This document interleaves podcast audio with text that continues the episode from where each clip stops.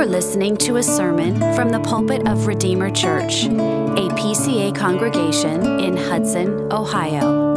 For more information, visit us at redeemerohio.org. Well, tonight, if you would, turn with me in your Bibles to the book of Revelation. We're looking at the end of chapter 4. You'll find this on page 1030 of the Pew Bible. We're going to start reading together in the second half of verse 6 and then read to the end of the chapter. So it's Revelation 4, verses 6b to 11.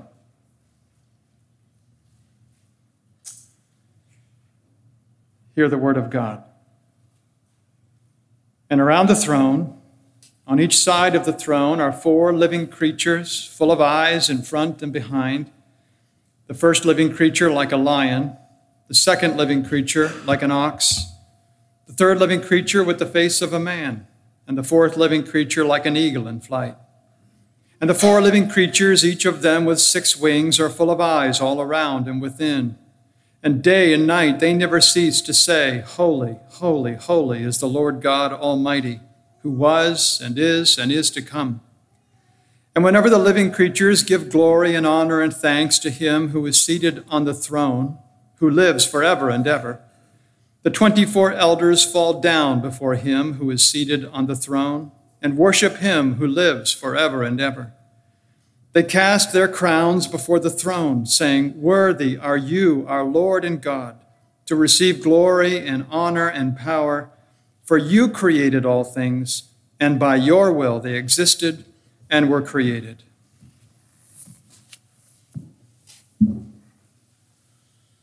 Well, as we saw at the beginning of this chapter, John has been invited by the glorified Christ to gaze into heaven through an open door and the Lord indicated that He would show him things that must take place. These are things that are not possibly going to take place, but they are things that must take place. And as we noted last time, the things to be revealed now are of divine necessity. They've been decreed by the God whose purpose will stand and John was so filled and equipped by the Holy Spirit that he is now able to see and hear such things that the rest of us couldn't even hope to behold. And in John's vision, we get an unparalleled revelation of the glory and the splendor of God Himself. One of the greatest requests you remember that Moses ever made was to see the glory of the Lord. He was on the mount long after he had heard the voice of God speaking through the burning bush. We know that in Egypt, God had performed stunning miracles through Moses in the name of Yahweh. We know that he had watched as God divided the Red Sea and destroyed the entire Egyptian army. But having ascended the Mount, Mount Sinai, he now asked the Lord, Please show me your glory. And in response, God said to him, You cannot see my face, for man shall not see me and live because the sight of God's face would overpower all the faculties of a mere mortal man. Like other sinners, Moses was unworthy to see the triune God in his holiness. Because to see him in his pure essence would be impossible for fallen creatures. And yet, through an open door, standing open in heaven, John sees a vision of the Almighty. God is not revealed directly, but he's revealed by his impact upon those who surround him. And while in the Spirit, John is able to see the Lord encircled by the worshiping host. It is an affirmation of the great truths of God's infinite glory and his absolute sovereignty. Seated in splendor, God controls the universe. He governs the destinies of all his creatures. He rules without competition or contradiction or concession. And what John saw was a representation of what David was inspired to write. The Lord reigns, he is robed in majesty. And oh, how vitally important this would have been for a small, oppressed, struggling Christian church. The churches in Asia were small, vulnerable, seemingly insignificant before the mighty empire of Rome. The forces of evil, the powers of darkness appeared to be insurmountable. And yet God is on his throne. Every detail of human life has been carefully ordained, and no suffering Christian is forgotten by the sovereign God who sits upon his throne. He is Almighty God who is worthy of the most reverential and awe filled worship. And so we look at the vision and we discover that the throne is surrounded by 24 elders who are wearing garments of holiness and crowns of victory. 12 tribes, 12 apostles. They represent the unified church of both the Old Testament and the New Testament joining in God's worship. And the elders are mentioned first because they are of first importance among all of God's creatures, the church. And yet, so infinitely less important are they than God that they constantly pay homage to Him. And in profound humility, they worship the Lord with reverence and godly fear. And we're told by John that also around the throne on each side are four living creatures that are full of eyes. And these are magnificent creatures of beauty and strength and purity and knowledge. The majestic beings have six wings and they never cease to praise the Almighty. And they're equipped with eyes around and within so that they can see more clearly the majesty of the Creator. As Heinrich Bullinger said, they are ever on the alert to perceive the manifestations of divine glory. And there have been various interpretations of the four faces that are listed, some wildly allegorical, others strictly literal. But it seems to me that these faces symbolize the whole created order of animate life the nobility of the lion, the strength of the ox, the intelligence of the man, and the swiftness of the eagle, the fullness of life. They represent all that is noblest and strongest and wisest and swiftest in the natural order and everything in the universe is created to glorify its Maker, heaven and earth. So not only the church, but the whole world exists to magnify the name of the Lord. And the essential idea here is the unanimous praise of God. As David expressed it in Psalm 145 All your works shall give thanks to you, O Lord, and all your saints shall bless you. They shall speak of the glory of your kingdom and tell of your power. So everything is designed with the praise of God in view, from the greatest thing to the least.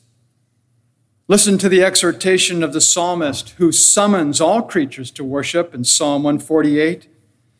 Praise the Lord, sea creatures, deeps, fire, hail, snow, mist, stormy wind mountains, hills, fruit trees, cedars, beasts, livestock, creeping things, flying birds, kings, peoples, princes, rulers, young men, maidens, old men, and children.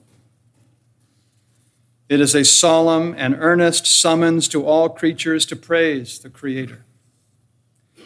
And there should be little doubt that these creatures are the same as those that were seen in Ezekiel's vision centuries before. Ezekiel saw four creatures called living creatures with faces like a man, a lion, an ox, and an eagle. And they were closely associated with the throne, studded with eyes, accompanied by a rainbow. And Ezekiel says, These were the living creatures, and I knew that they were cherubim, the highest order of angels. And they sing with the 24 elders. As cherubim, they're high ranking angelic beings, and the doxology they continually sing is similar to that of the seraphim in Isaiah's vision. One calling to another, saying, Holy, holy, holy is the Lord of hosts. The whole earth is full of his glory. So the universal praise of God is ceaseless. They neither sleep nor do they rest. It's relentless because God transcends time and He is the one who was and who is and who is to come. He is the sovereign one over history. And He alone is the Lord God Almighty. History tells us that when in 1743 Handel's Messiah for the first time was performed in London in the presence of King George II, the king rose from his seat when he heard the Hallelujah chorus. And by rising with bowed head, he indicated that not he, but Jesus is King of kings and Lord of lords. Interestingly, later on, when Queen Victoria ascended the throne, she was advised not to do that. But she did. No one can rival the Lord. No one compares with the Almighty. Isaiah 45, he says, I am the Lord and there is no other. Besides me, there is no God. And so in their song, the living creatures emphasize that the Almighty God is thrice holy. And of course, as you know, as we've mentioned many times, repetition in Scripture is a vivid way of stressing the importance of something. What thrice holy means is beyond the grasp of thought or the expression of words. The etymology of that word holy suggests that its central idea is separation from. To say that God is holy means at least that he is separated from all sin and corruption and defilement. Yet, of course, as you know, that a good definition should not be negative only, it should be positive in some respects. So perhaps some synonyms might be sinlessness, righteousness, wholeness, purity. Holiness includes all of these, but it's more than that because our language is utterly inadequate. And the biblical view of holiness is developed in relation to God Himself, who transcends definition. He is infinitely pure, absolutely righteous, entirely true, and morally excellent so that Habakkuk says, You are of purer eyes than to see evil and cannot even look at wrong. In other words, God has a settled, unwavering opposition to sin. It is loathsome in his sight. Any sin, all sin, every kind of sin is wrong.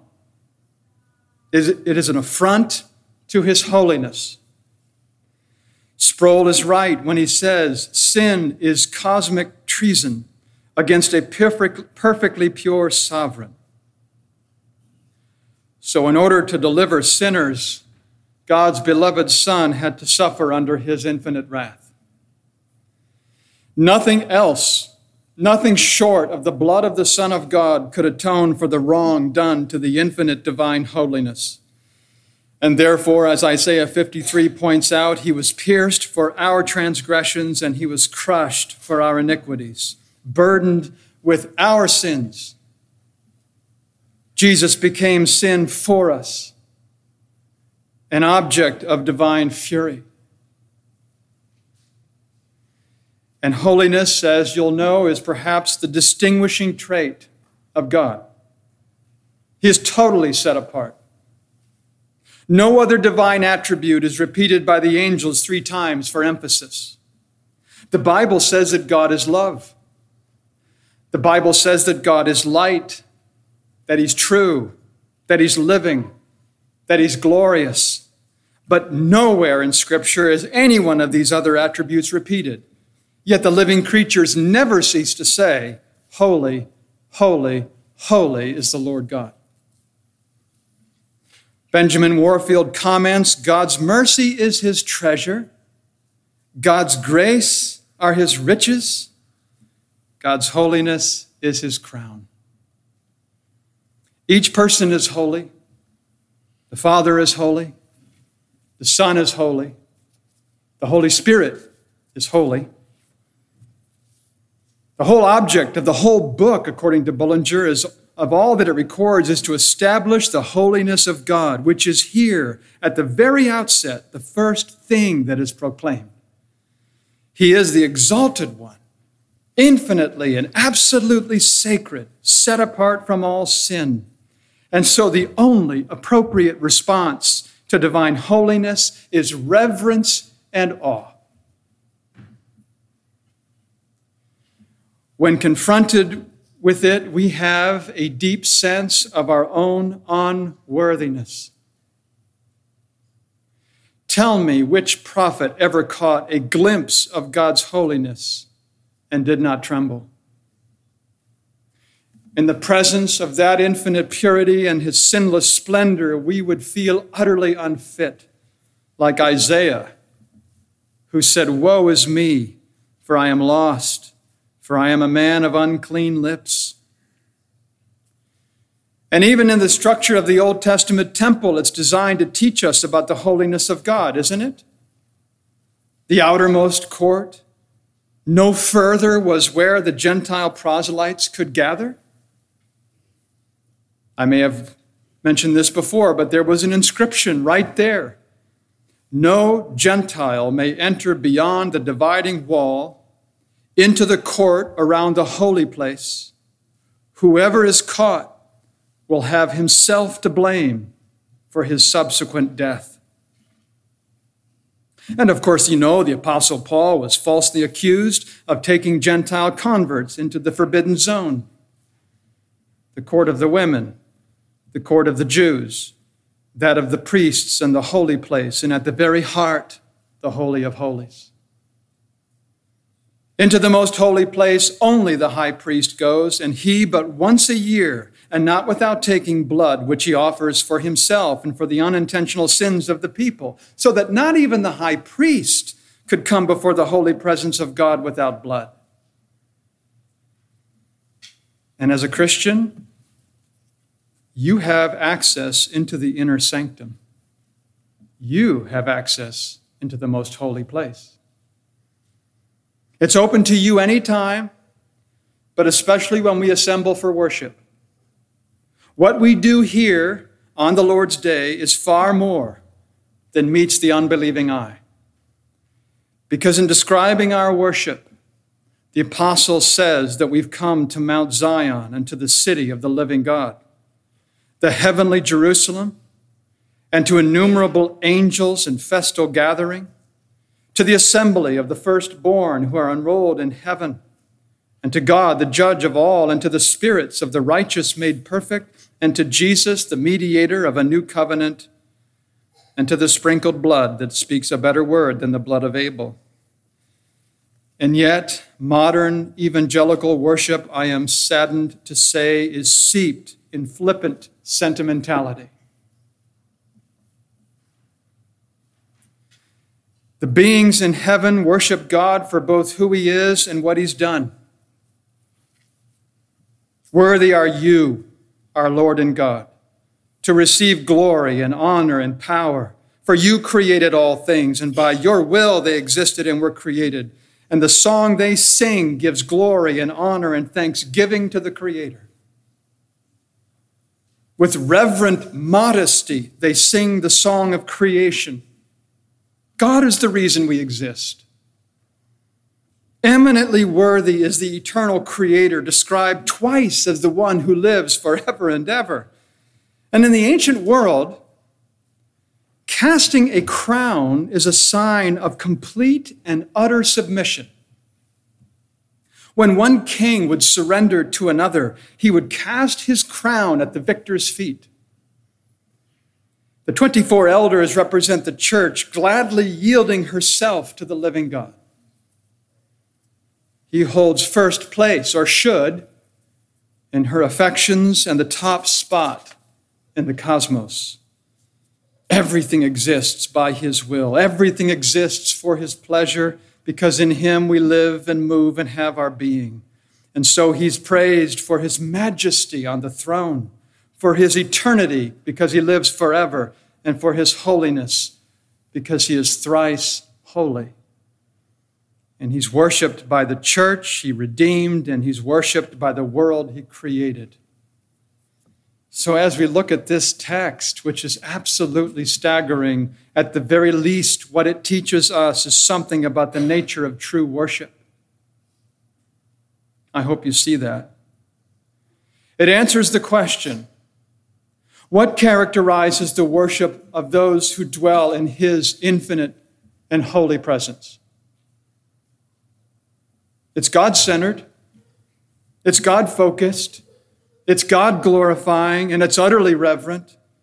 The entire vision through that open door has a Godward concentration. Every gaze is fixed upon the Lord. All the delight that they experience flows from His throne. Just as a tear magnifies grief, as laughter magnifies humor, as a smile magnifies joy, so truly reverent worship magnifies our devotion to God.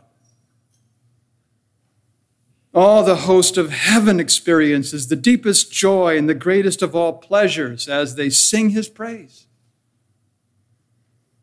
And praise, as you know, is the only aspect of earthly worship which will continue. They do not focus on feelings. They do not focus on circumstances. They do not focus on one another. Their focus is on God. The entire focus is upon the being and the works of God to whom worth is ascribed, and their worship is active and it's unceasing. There's no hint of sagging indifference. None of the heavenly beings, you'll note, is found slouching or in recline, or laid back on a couch, or a Barcalounger. Everyone is at attention, keenly aware, actively alert, eagerly devoted. And it's a place of rest and reward, of course, but it's also not a place of idleness and inaction. It's great worship. Heaven is replete with reverence and awe. There's no pride, there's no self boasting. No one behaves unbecomingly. Everyone worships with the deepest of humility, and no less than four times in Revelation do the 24 elders fall prostrate before the throne. Now, if the worship given by sinless cherubim and the glorified saints is reverent, what about ours? I'm led to believe, by what little I know of what goes on out there on Sundays, I'm kind of occupied. But I am led to believe that many have lost the sense of God's thrice holy nature. Have we shaped our idea of God to fit our tastes? Have we measured God by our intellects? If the holy angels humble themselves before his presence, what about us? Do you remember the third petition as we discussed this morning that Jesus taught his disciples? Your will be done on earth, how? As it is in heaven. Jesus assumed that God's will is the guide and measure of our wills on earth, and at no time is this more important than when we enter the sanctuary. Solomon says, Guard your steps when you go to the house of God. To draw near to listen is better than to offer the sacrifice of fools, for they do not know that they're doing evil. My friends, worship is a solemn duty and a lofty privilege. It's not to be taken lightly. Fools are the ones who enter in carelessly, flippantly, with very little thought or preparation.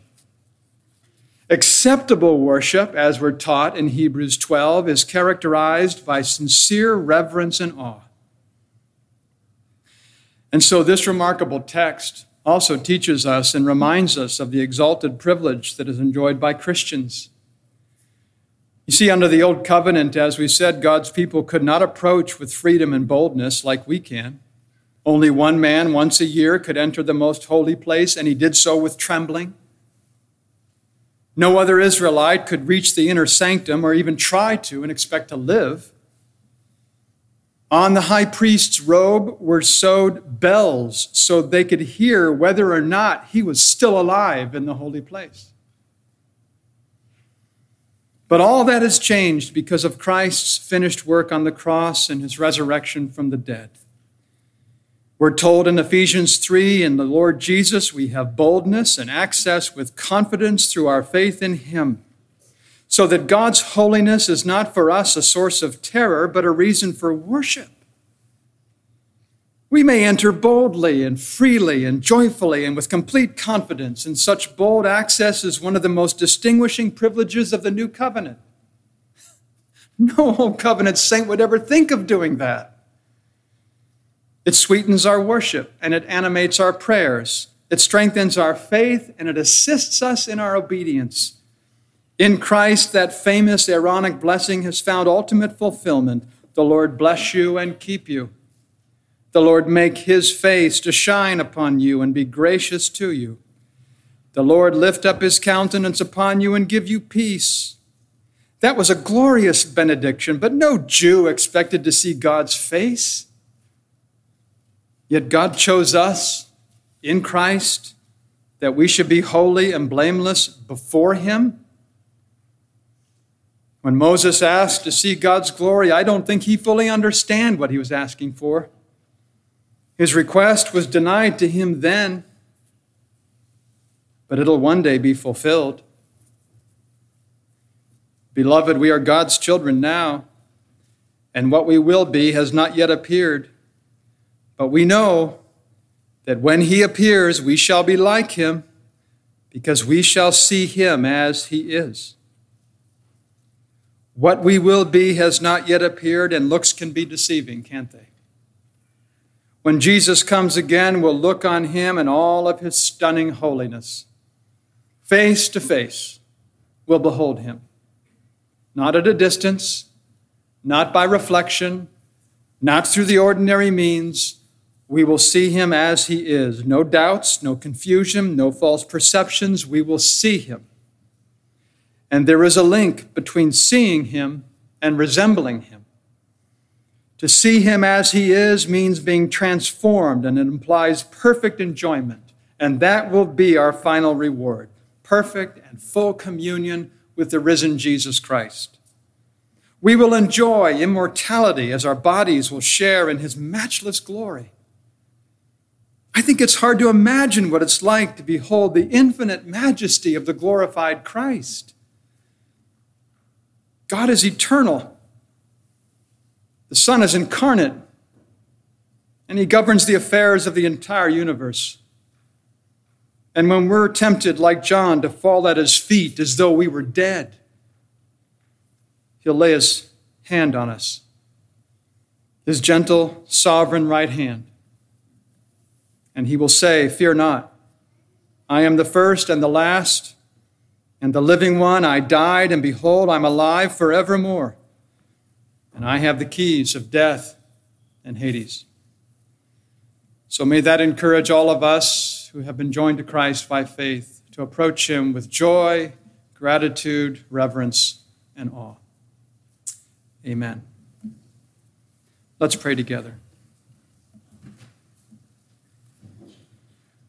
Our gracious God and our heavenly Father, we thank you for so great a salvation and the privilege that we enjoy as New Covenant Christians to approach you with such boldness and yet with reverent, childlike faith.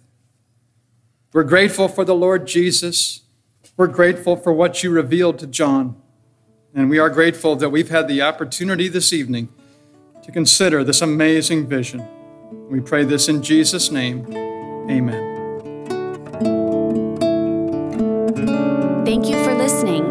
For more information or to connect with us, visit us at RedeemerOhio.org.